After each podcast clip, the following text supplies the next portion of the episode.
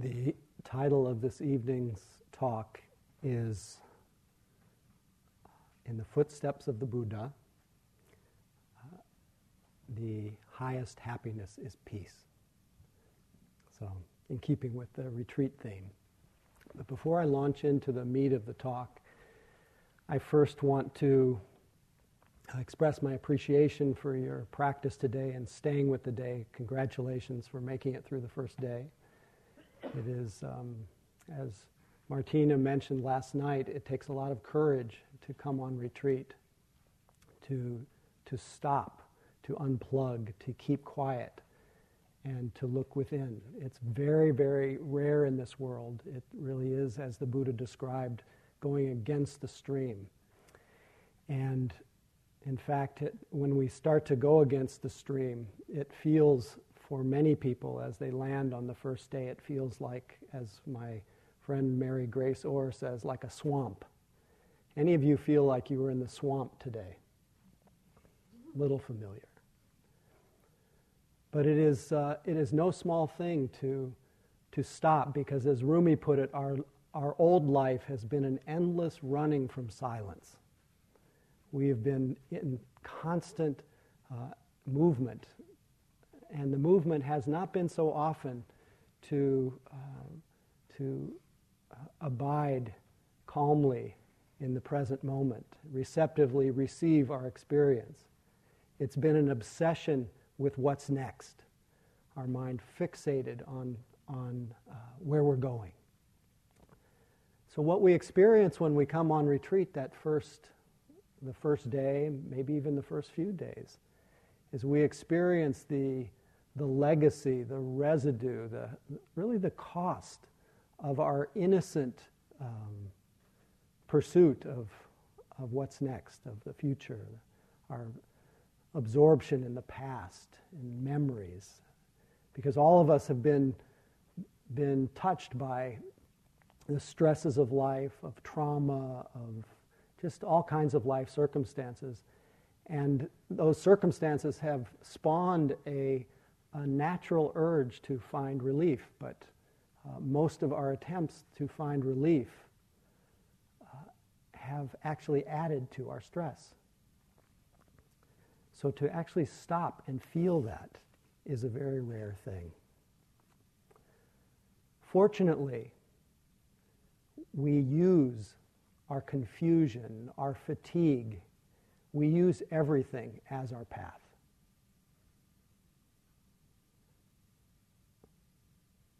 We use it, we think of it as Trungpa Rinpoche, a Tibetan teacher. We think of our own stress that we feel, the swamp feeling. We, we call it the, he calls it the manure of Bodhi, the fertilizer of our awakening. Because if we can put the light of attention on the, that very experience. We use the very thing that's happening to begin to reorient ourselves, slowly, slowly reorient ourselves to the life of the present moment. We come out of the tangle of our imagination, of our thinking, and we come, come face to face with the the simple reality of the present moment, the simple reality of just six experiences that are happening. Often not so pleasant, but the six experiences that are happening of seeing, of hearing, smelling, of tasting, of sensations, of thinking. These six experiences, that's really all that's going on.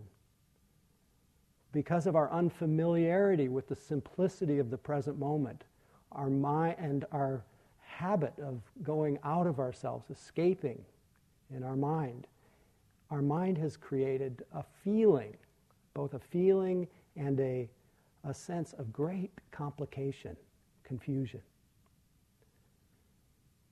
So, even to be able to stop for a moment and feel, oh, my body hurts,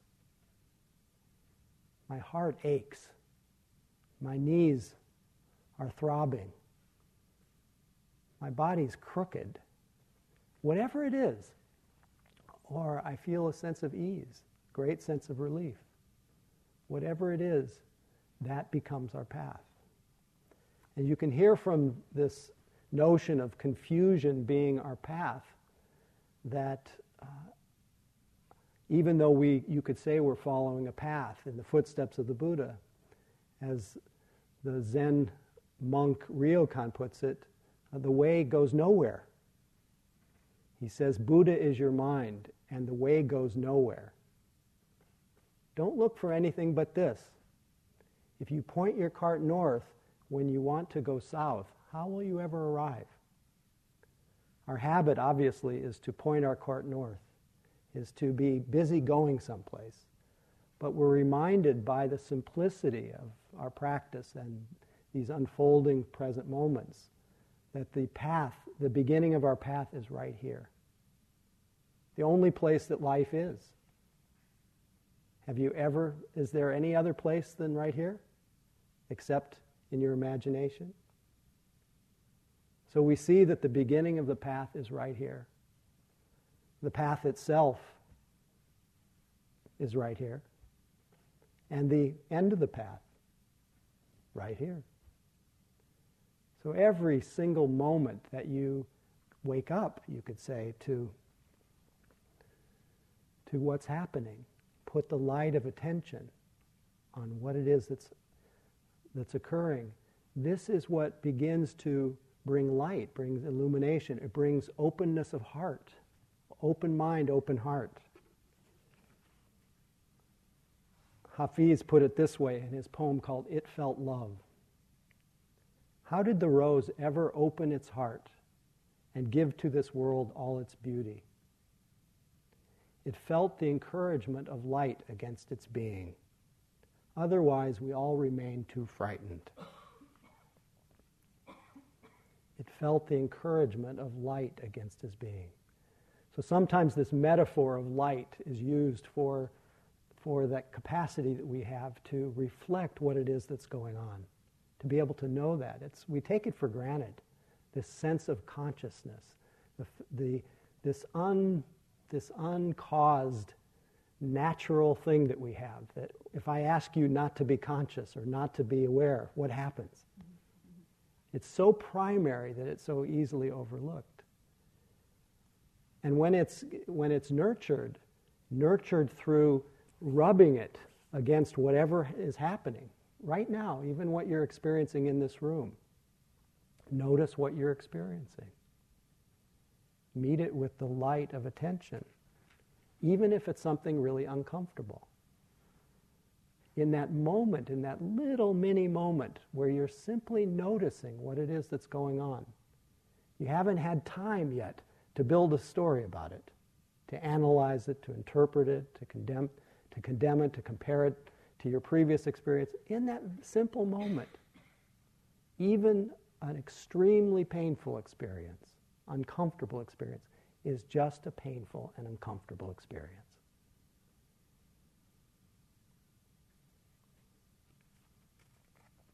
So, even though we have unplugged, all of us have unplugged from our daily routines, our daily dependencies. I know people spoke of their, their caffeine withdrawals and their contact withdrawals and their cell phone withdrawals.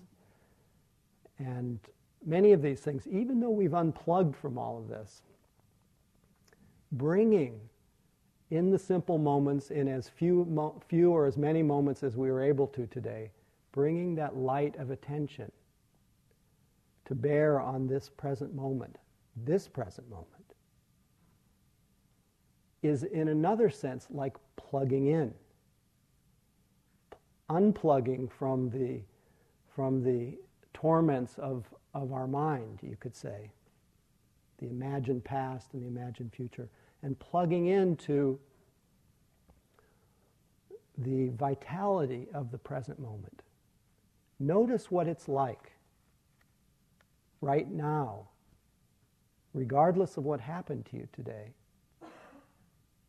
Whatever your situation is in your life, notice what happens when you, for a few moments, don't look ahead and you don't look back. And you're just here.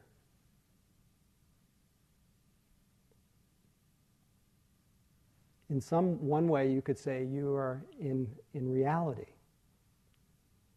You're not dreaming. Well, you could say this is a waking dream, but, but we're here. And when we, when we don't look back and, we're, and we don't look ahead, we, and we arrive in whatever it is that's happening, there's, a, there's a, something that starts to percolate, a kind of life that comes back to us losing contact with this life, this presentness, uh, we our whole vitality, our energy system becomes quite diminished. And of course, a lot of what we experience the first days of the retreat is the effects of, of how, how diminished we feel, how deeply exhausted. But even over the course of a day, I already see the, the light starting to come back into people's eyes. You may not feel it from the inside, people at the end of the first day or I wonder how many of you have planned your escape today. this is what happens, of course, because it's, it's not easy. But nevertheless, whatever moments you were able to, to stop, connect with that, plug into that uh, present time, you are actually planting the seeds of, of, of presentness, of, of presence, of life.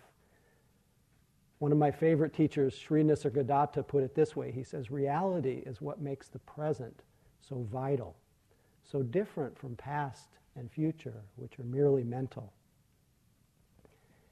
And another Advaita Vedanta teacher, uh, Ramakrishna, who probably many of you have read, uh, he would cry out these songs of, of realization, as, and he would say, O longing mind, dwell within the depths of your nature. Do not seek your home elsewhere. Say your, your naked awareness, your own being, your naked awareness alone, O mind, is the inexhaustible abundance for which you long so desperately.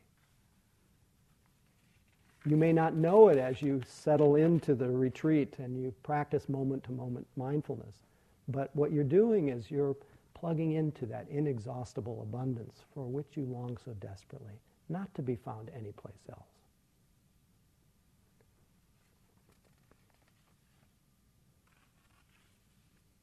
So even in the midst of our struggles, we, we wake up. We wake up in the midst of it all. So even though we have this great capacity, we all we are all Buddhas. As Kalu Rinpoche says, you, uh, you are the Buddha. Why don't you recognize this? He says, because there's a veil, which is the thought that you're, the idea that you're not the Buddha. You believe that you're somebody usually quite flawed. Again, that's, a, that's the, our story. We can't usually find much evidence of it in the immediate present. But nevertheless, we have this great abundance, but we also are much more practiced much more practiced at looking for relief uh, somewhere else.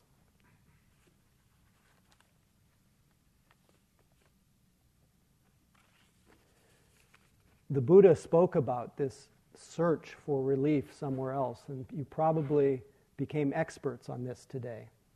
You, you could say you probably had an experience of the, at least the first two noble truths in real time. First truth there's stress. There's things about my experience, about my life that are difficult to bear. There's the stress of being in a body. There's a stress of not getting what I want. Any of you have that today? Stress of not wanting what you get. Bet you had a lot of that today. Lots of stress. He moves on to the, I'm very briefly moving through these. He moves on to the second truth, what he calls a noble truth, not to be, uh, not to be just reflected on as, as an idea, but to be realized here and now.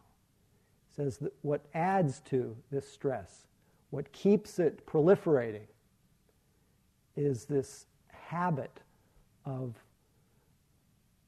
you could say, in the general sense, wanting things to be different than the way they are. Did any of you notice that today?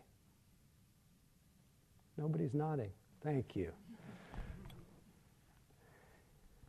that expresses itself as craving for pleasure, some pleasure, craving to, trying to get somewhere, for becoming, or some craving to make it all stop. I know I heard from a few of you that you wanted it to all stop.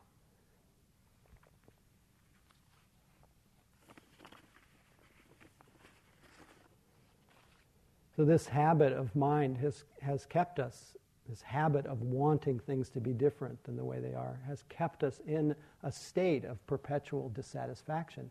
And it comes home to roost on a retreat. We get to see it. We get to see the, the tension that pro- is produced by that, that sense of, of there being, of pointing my cart north and thinking that my sense of well being is to be found somewhere else. There's tension that gets created there. And that spawns that, that innocent search for, for relief.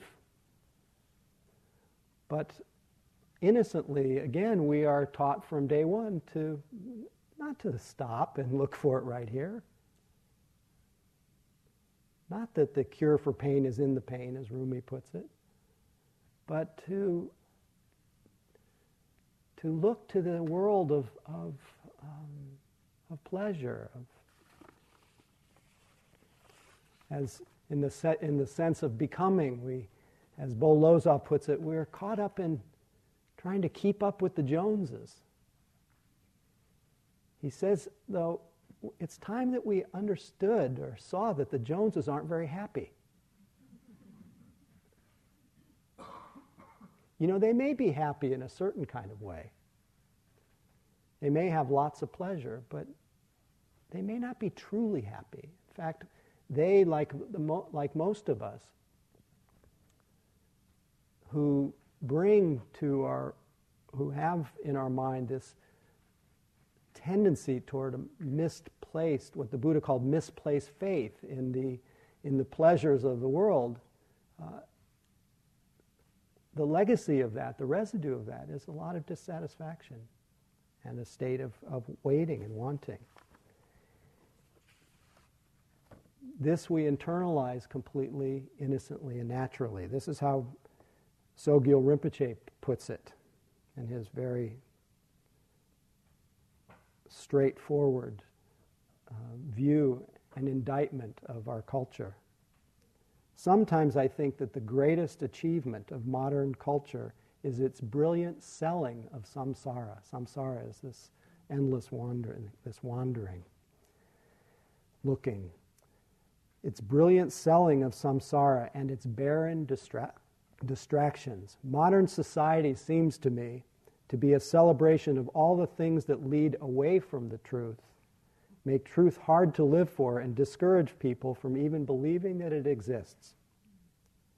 And to think that all this springs from a civilization that claims to adore life, but actually starves it of any real meaning that endlessly speaks of making people happy, but in fact blocks their way to the source of real joy.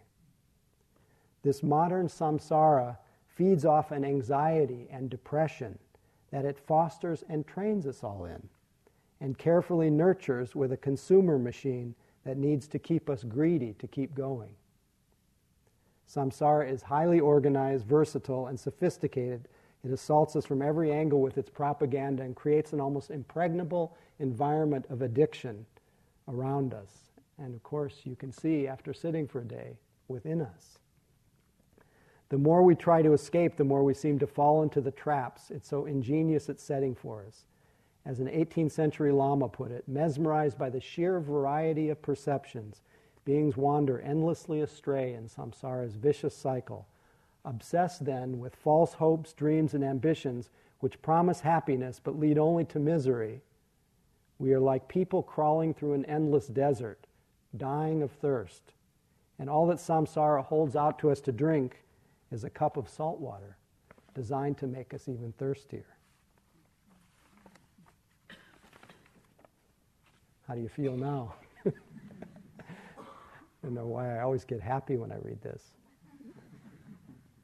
because it, it wakes me up to how it is and how easily my, I can be seduced into uh, the, the next experience. I've been in the middle of meditation retreats, completely at ease, and, and a desire will come into my mind based on past conditioning, things that I've really enjoyed. And I had the desire once to, uh, to listen to a football game on the radio in the middle of a three month retreat. I was too, my, and my radio, which I had with me, a little transistor, I was too embarrassed to go to the office and ask for batteries. So I walked three miles to the nearest town to buy batteries for my, for my radio. This is that trance. I actually thought that I had to have that. Even in, the, in, this, in this beautiful womb of the Dharma, where I'm getting constant reminders of the way out is in, my mind is still entranced in this view that I have to listen to this ball game. I have many ball game stories on retreats, but that I won't bore you with anymore. this, this has exhausted us. One writer put it this way In America, I've seen the freest and best educated of men and women in the circumstances the happiest to be found in the world. Yet it seemed to me that a cloud habitually hung on their brow, and they seemed almost sad in their pleasure, because they never stop thinking of the good things they have not got yet. Not yet got. That was Alexis de Tocqueville. I think that was in the 1700s. Nothing new under the sun here. But you see how we internalize this kind of conditioning, really, maybe from beginningless time. And it was the exact same situation uh, that, the, that the Buddha found himself in, even 2,500 years ago. Thich Nhat Hanh reminds us in the midst of this, he says, You, who are the richest person on earth, who've been going around begging for a living, stop being the destitute child. Come home, reclaim your heritage. hopefully you're getting the sense, even after a day, that that's what we're, we're doing here. We're reclaiming our heritage, that richness. And we're here partly, as I spoke of last night when I offered the formal uh, reciting of the hindrances.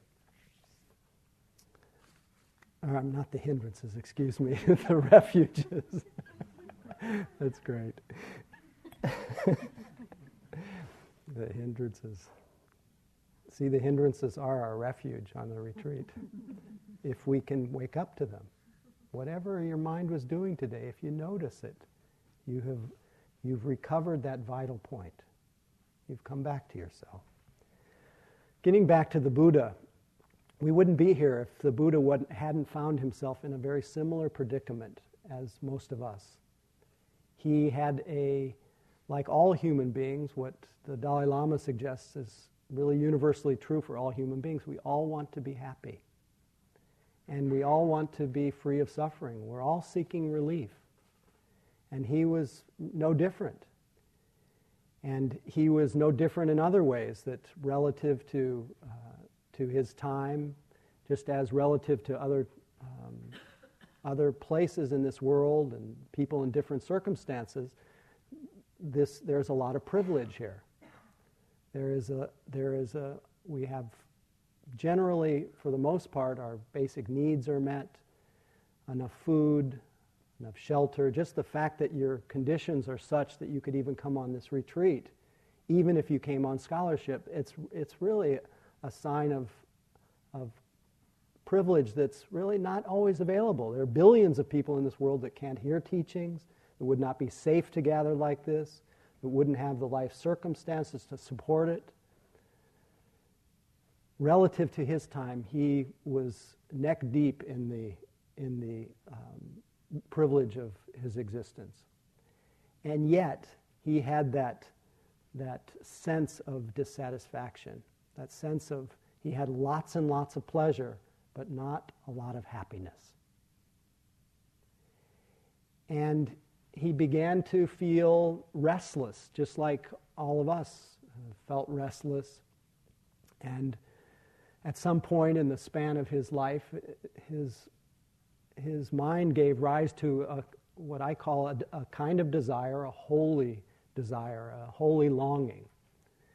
Longing for something not just to take the edge off, not the next best uh, pleasurable experience, but a desire that no other desire could fulfill. That desire that I spoke of last night, that desire for a reliable refuge, some place that you could, that would withstand the, the ups and downs, the, the joys and the sorrows, the, what we call the eight, dharm, the eight worldly dharmas, the pleasure and pain, gain and loss, fame and shame.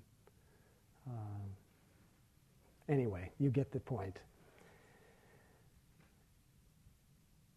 And he could not find it in his circumstances. He had everything he could possibly want in terms of pleasures, but he didn't, he didn't have that sense of, of peace. He didn't have that sense of, of relaxation and ease.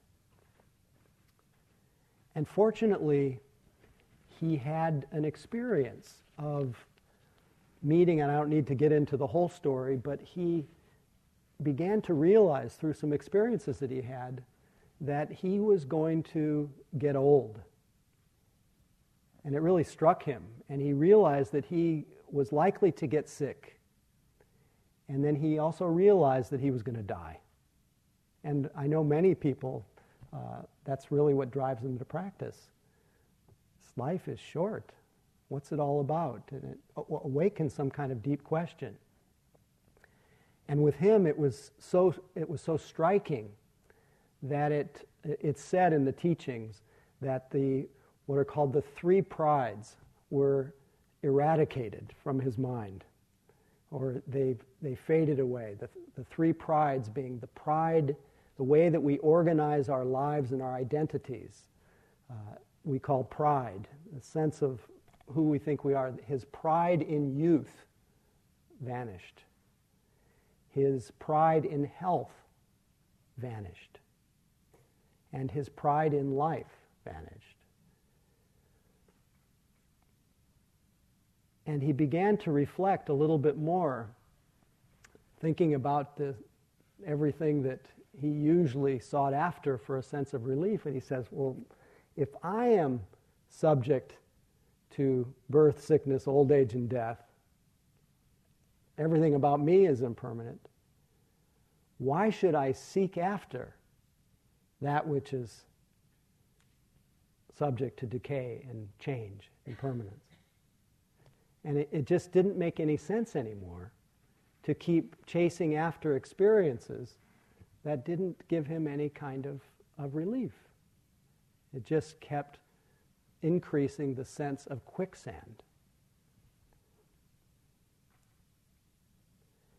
And it's said that uh, he was fell into uh, a kind of shock, shock and dismay at the futility of trying to find reliable happiness in the changing conditions of our mind and body and the changing conditions of our experiences.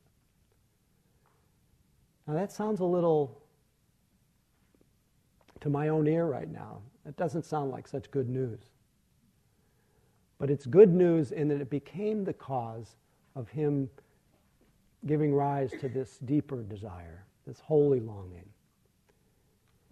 And it turns out, and I'll give you a little sneak preview of, of the end, that if one gives rise and makes their devotion this deeper desire,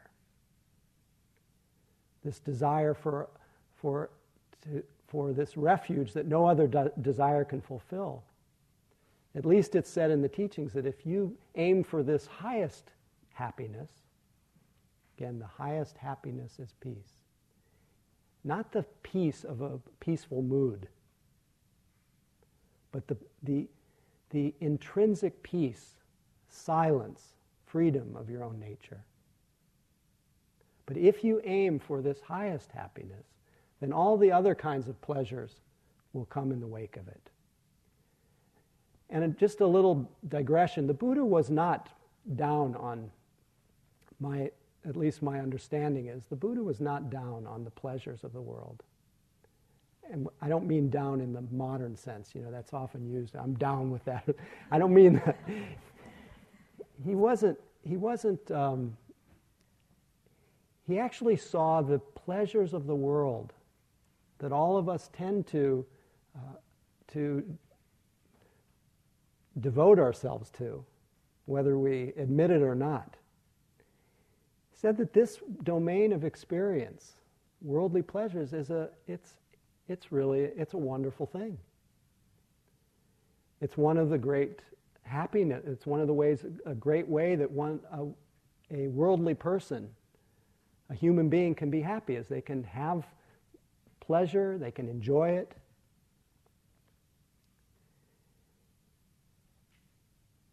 And he's, he also said that we're not able to even experience this kind of pleasure unless we have a certain kind of um, purity.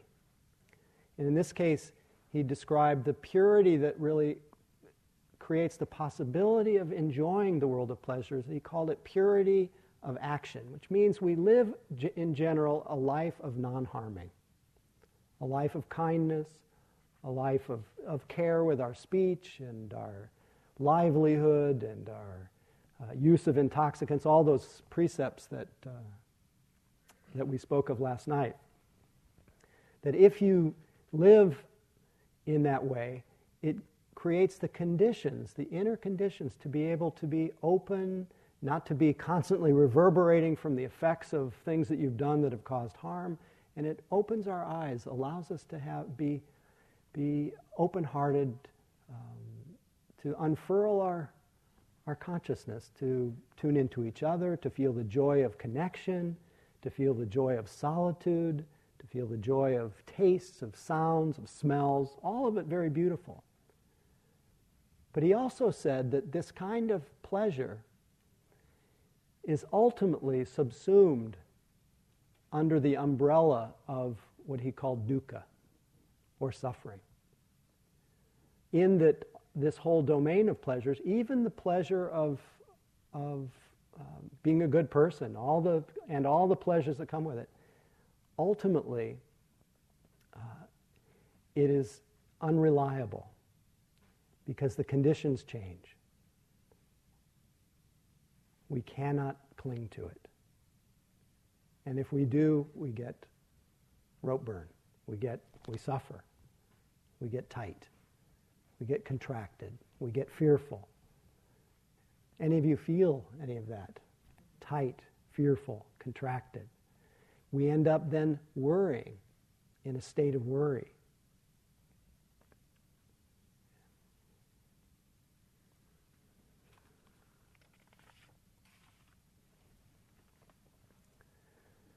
So at this point, he both as you can hear he appreciated the world of sense pleasures, but knew it was not, not what his true medicine was. And he was drawn to meditation practice, hearing of many teachers that were, avail- were around in the day in his time, just as there are many yogis, many teachers, many teachings available to us today, maybe uh, probably comparable to the time that the Buddha lived. I don't think any, there's never been a time in the world where so many of the different flavors, at least of the Buddha Dharma and other traditions, have met in one place and mingled so intensely as they have in this very country and this very time. Uh, so we're living in a kind of fertile, fertile moment for teachings to be available, and it's it's kind of confusing what to what to follow. What was offered in his day, the best of the teachings, were teachings on yoga, teachings on, teachings on the, the Vedas, but the practices that were done were mostly practices that have to do with concentration and tranquility, elements of which you've been, that you are training in as you do this retreat. And you can hear from, hopefully, you can hear from this conversation that the teachings that the Buddha ultimately gave and the path that you're following here very much reflect what he experienced in his life. So it's something that's just, that's just, that's, um, you could say, um, gr- that's organic, that has emerged from direct experience. It's not, it hasn't emerged from someone just sitting back and thinking, hmm, wouldn't that be an interesting practice to do? It emerged right in the midst of his life. Even that sense of the, the beauty of the world of sense pleasures and the beauty of, of non harming, all of that emerged in the, in the course of his life. And in fact, the first part of the Eightfold Path, the fourth noble truth of the Buddha, was establishing the, a path, using as your path the uh, wise speech, wise action, uh, wise livelihood, all those domains of experience um, of where, how we live our lives. And in fact, he said, if you make this domain strong, this domain of non harming strong, this purity of action, it makes possible the next part of the path, which the Buddha described as purity of mind. We have purity of action, purity of mind. So, purity of mind is what he discovered when he started to meditate. He started to do the tranquility and concentration practices that were available in his time probably the anapanasati, the mindfulness of breathing, that initial tool that we offer you, that you've been doing all day. This is one of the tools that he used, bringing the mind and body together, bringing a sense of harmony, utilizing this capacity in our mind that all human beings have to connect. It's what we long to do, to connect, and to then sustain that connection. It's our it's our intimacy muscle, it's our love muscle, it's our, it's our alive muscle, is to connect with what's happening in the present moment. And we use as our anchor our, our body breath in this case. Well, he did this, and with the, the great passion that he did it with, he, exper- he quite quickly experienced the fruits of that kind of connection, that connecting and the sustaining of that connection. The, the, just connecting with the breath and staying with it, you could say. And because he was not so interested in anything else except finding some more reliable relief, his mind went uh, very quickly into uh, states of, of tranquility and concentration.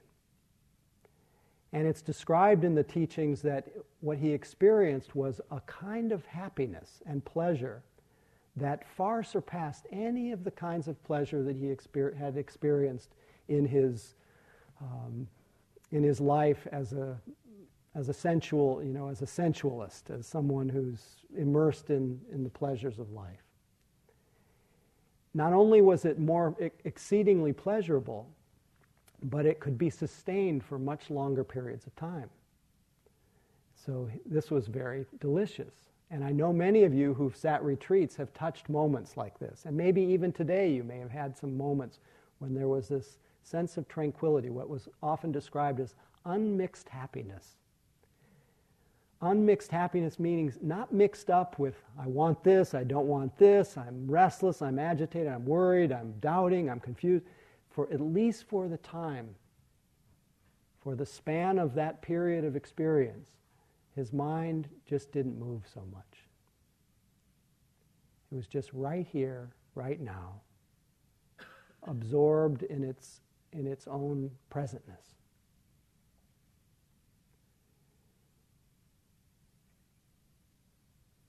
Lots of, lots of comfort, lots of rapture, a sense of one pointedness, a sense of unity with the life around him, inside and outside.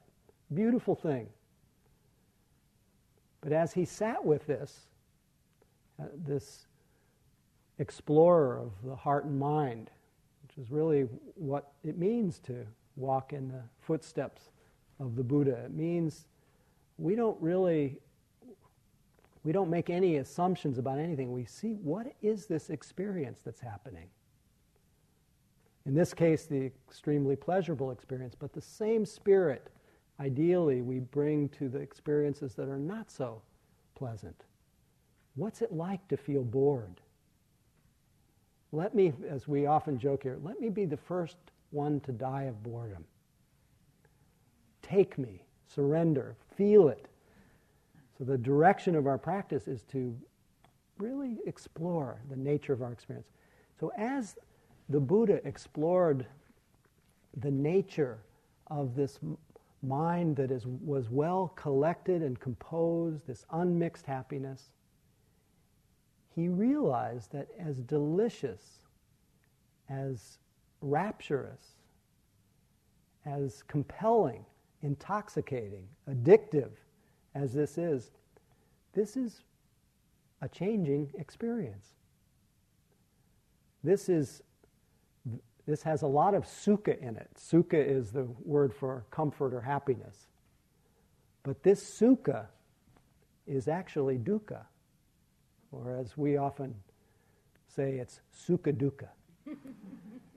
sukha dukkha is that even in the midst of these most pleasurable experiences, hidden in it is its inherent unreliability, its emptiness, its insubstantiality. And this was the culmination of what was being taught in his day. So at this point, he had nowhere to, there was nowhere to turn other than toward himself. And so as we practice, we utilize, and he saw in, the, in his later teachings, he saw that developing this kind of pleasure and comfort and tranquility and concentration is very, very important. This purity of mind makes possible if we don't let the intoxication of it overtake us. It's possible then to apply the, the, the brightness of our mind, the wakefulness that comes with this kind of tranquility, to apply it toward the practice of mindful attention. So we begin in the same way. We develop some measure of tranquility, of steadiness. We continue to connect and we sustain. Slowly, slowly, we begin to, to taste a little bit of that sense of, I'm here now. I've landed. I've arrived. I finally, for a moment in the span of my life, I'm not busy trying to get somewhere else.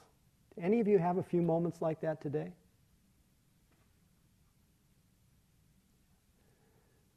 So as, as we touch these, we realize that they, they will slip away. In fact, you'll notice in the course of this retreat that almost every time you touch a moment like that, it will be followed by exactly its opposite. We call this, we call this purity followed by purification.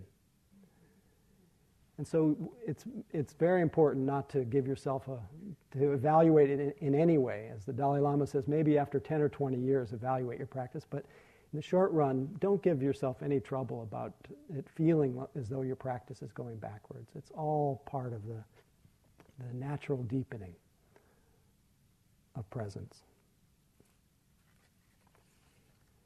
Because if we get too intoxicated, get too attached, uh, we, um, we, we suffer, as Hafiz put it in his, in his uh, poem called The 10,000 Idiots. It's always a danger, he says, to aspirants on the path when they begin to believe and act as if the 10,000 idiots who so long ruled and lived inside have all packed their bags and skipped town or died. we may get a break, but things come back.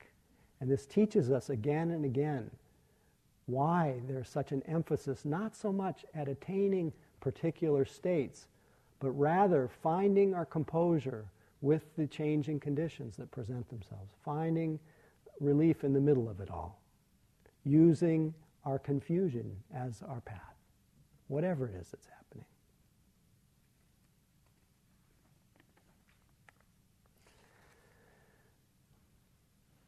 So many of you know this story better than I do, but just a little piece of the, the, what happened next for, for the Buddha.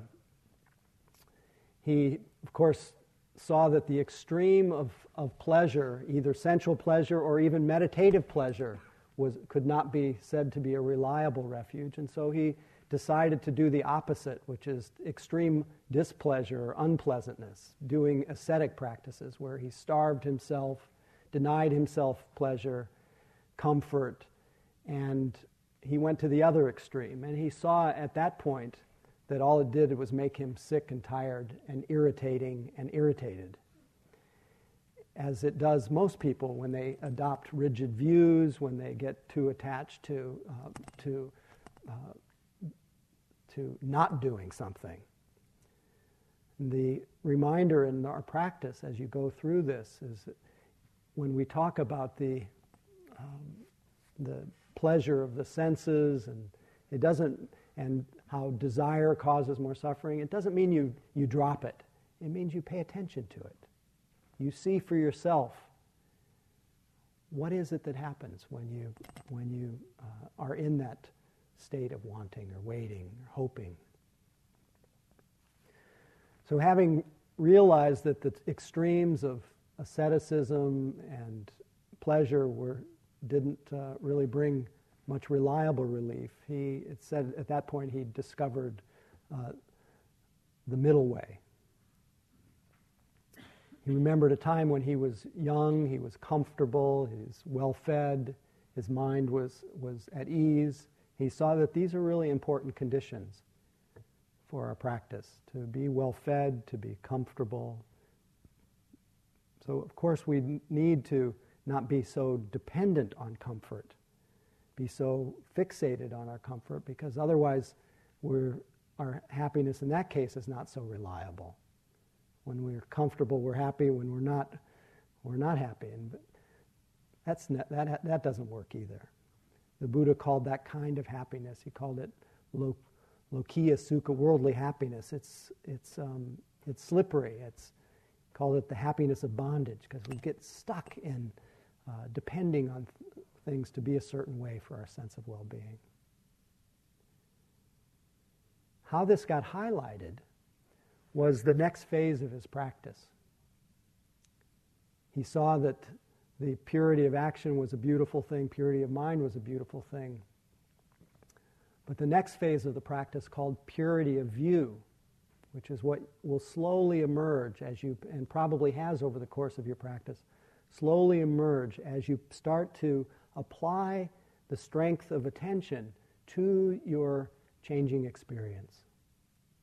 And what he did at this point is he, sat, he stopped and he sat down and decided with incredible determination not to get up until he found what he was looking for, found a reliable refuge. Are you still with me? And he did exactly what we're doing here. He arose some degree of tranquility, used his mind and body, brought them together, felt that experience of being right here, right now, and experienced that, that state of, of tranquility, then instead of letting that tranquility overtake him, the, the joy of it, he applied his attention to his mind, the movements of his mind, his moods, his emotions, his thoughts, his images, sounds, the sensations. And the more he paid attention, and I'll, say, I'll suggest the more we pay attention to the flow of experience with as much continuity as we can, with as much kindness as we can, with as much an open and receptive attitude as we can. When he did this, as he paid attention,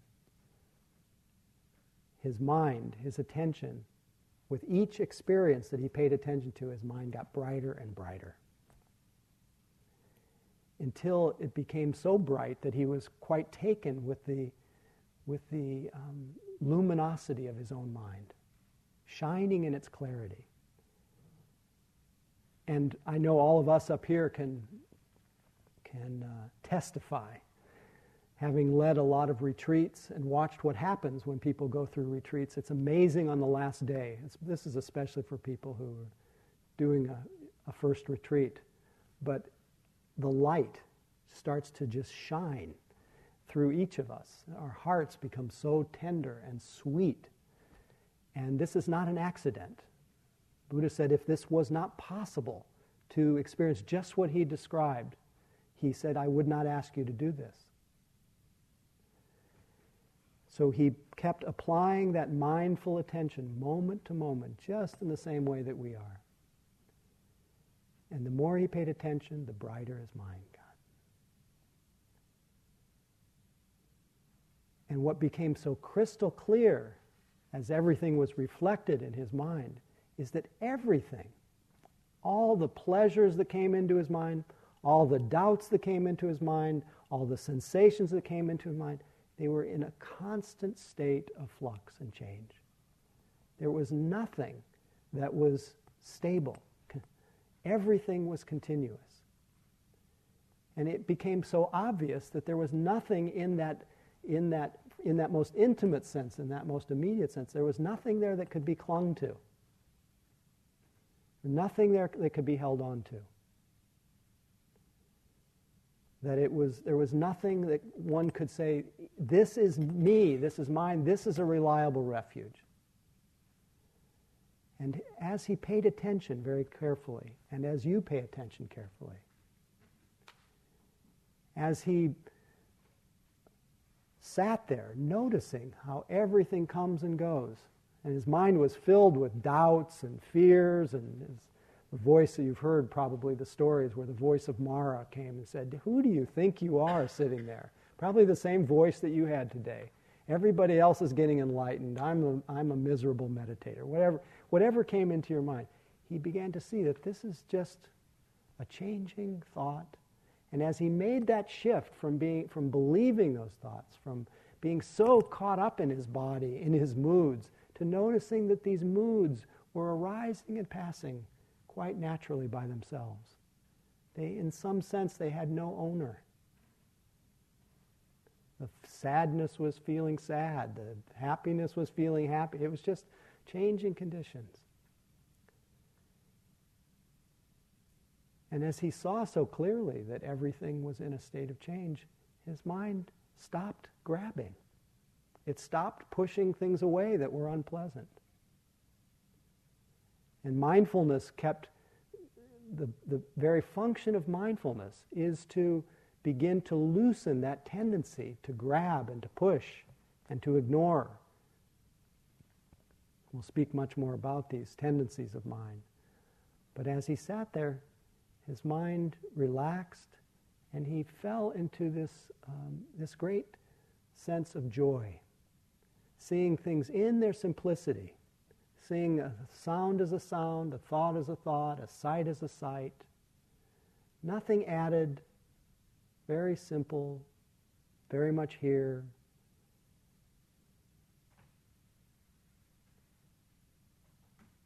And he began to experience this great joy, what's been called, sometimes called, as I, one of my colleagues called it vipassana happiness, but it's sometimes called the joy of equanimity, a kind of joy at not being so caught up in things, joy in being non reactive. And I'm sure some of you today maybe had a taste of that or some time in the course of your life. As an experience, this is a, a changing condition, this experience of equanimity. But it gave a glimpse of a sense of well-being that he that didn't so much depend on what was happening in his mind or in his body. Gave him a, a glimpse at what he called lokuttara sukha, the unconditioned happiness, a happiness that's, that de- doesn't depend on conditions, that, that pervades pleasure, pleasure or pain, that pervades any experience.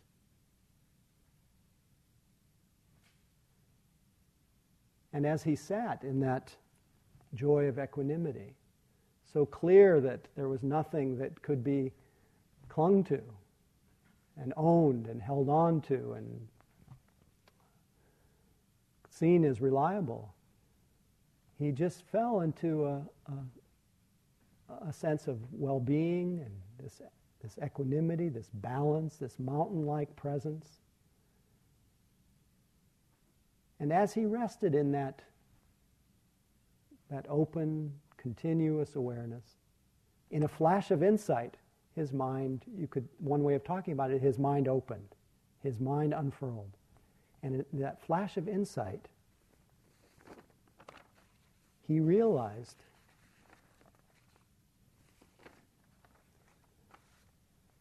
that the very thing that he had been searching for, that reliable refuge, that place to rest, was none other than the very nature of his own mind. It's been described in the teachings and the sutras like this. There is a field of experience beyond the entire field of matter, the entire field of mind, that is neither this world nor another world, nor both, neither moon nor sun. This I call neither arising nor passing away, nor abiding, neither dying nor rebirth. It is without support, without development, without foundation. This is the end of suffering.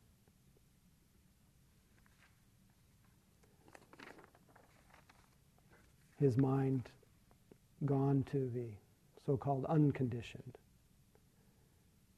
recognized that, that he didn't need to move. In fact, he needed to remain, as you do, right exactly where you are to find what you're looking for. Buddha is your mind, and the way goes nowhere. Don't look for anything but this.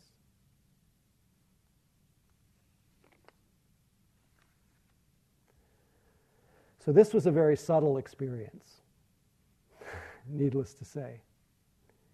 And at first he didn't think anybody could get it.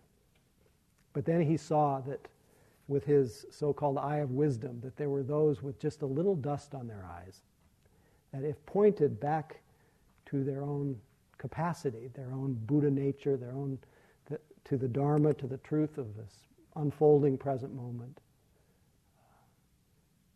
to to the Sangha, if those, if, if they were pointed in that direction, that they could understand. So he started with his nearest and dearest, uh, most devoted Dharma friends, and he delivered the teaching that's been called the, called the Dhammacakka, the turning of the wheel of Dharma. That includes the Four Noble Truths. And he said, there's stress. Everybody's got it. You need to welcome it. You need to open to it. Find your composure within it. The cause of it is the continual wanting it to be different. This must be relinquished, abandoned.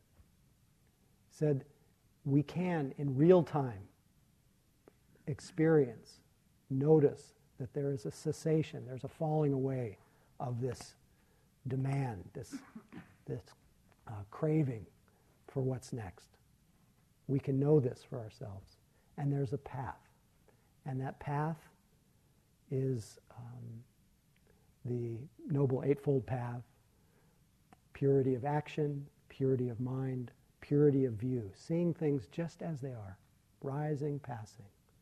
The navigator of this path, the central part of this path, is the path of mindful attention. the very um, practice that we're doing here. So we have within us this capacity. The encouragement is that we, that we give ourselves to it. I'd like to end with a, another Hafiz poem reminding us of the different directions we can go with our lives. This is called to build a swing. You carry all the ingredients to turn your life into a nightmare. Don't mix them. You have all the genius to build, to build a swing in your backyard to the divine. That sounds like a hell of a lot more fun. Let's start laughing, drawing blueprints, gathering our talented friends. I will help you with my divine lyre and drum.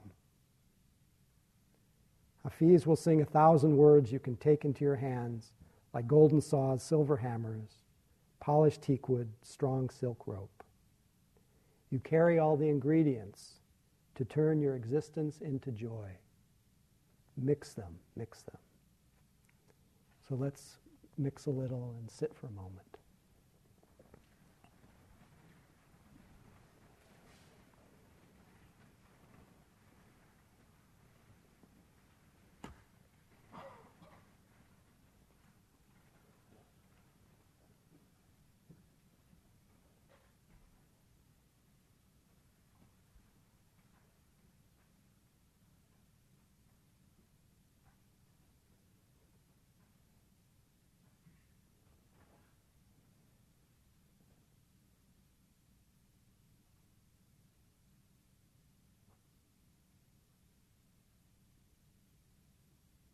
May all beings come home to their own nature.